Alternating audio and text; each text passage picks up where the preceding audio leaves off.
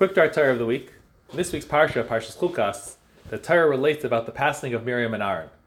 After Miriam passed away, the well that provided water for the Jews throughout their time in the desert went away.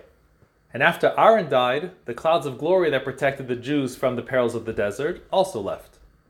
However, they both came back in the merit of Moshe.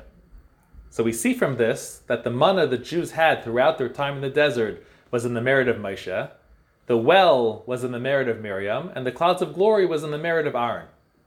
What is the connection between Moshe and the man, Aaron and the clouds, and Miriam and the well? So the Rebbe explains that if the Torah is mentioning this, it must be because there's a lesson to be learned here. These three concepts, man, the well, and the clouds of glory, pertain to how we relate to the Torah as well. The manna represents food meaning how we ingest and internalize the Torah. Just like the manna was not the same for everyone, for a tzaddik it came readily prepared, and for someone not a tzaddik they had to toil a little harder to make it edible. Likewise, when it comes to the internalization of Torah, not everyone is on the same level. Everyone's Torah study and level of observance is different and varied.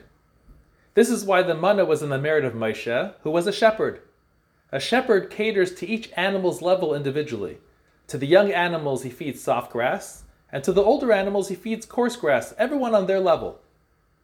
Likewise, just like the clouds of glory protected the Jews from the snakes and scorpions, the mountains and valleys, from all the perils of the wilderness, and it protected every Jew, regardless of their level, so too by learning Torah and doing mitzvahs, at whatever level you may be at, the Torah will protect you from the physical and spiritual pitfalls of this world. And that is why the clouds were in the merit of Aaron, who was an Ohev Es HaBriyos. He loved everyone, even someone who had no merit other than being a creation of God. Lastly, the well of water was in the merit of, merit of Miriam.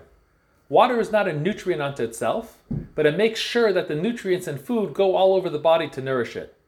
And water always travels from a higher place down to a lower place. Likewise, we need to always make sure the Torah reaches even the lower levels, namely our children, which is why the well was in the merit of Miriam, who was also known as Pua for her care of children, and she was the one that made sure Amram remarried Yocheved and ensured that Jewish children continued to be born. However, when Aaron and Miriam passed on, then all three things came in the merit of Moshe, which is the important takeaway from this week's Parsha that one should never get stuck in what they do. They should never think that I am on this lofty level. I teach high level Torah shiurim. How can I teach Aleph Beis to kids? How can I waste my busy Torah learning schedule to put on tefillin on another Jew? But the Torah teaches us that Moshe adapted himself for what was needed at the time. The situation required that he involve himself with everyone, or even teach Aleph Beis to children. That is what got done. And that is the lesson we all need to take away that no matter what level we may think we are on, we always need to be ready to adapt and help another Jew, no matter what spiritual level they are on.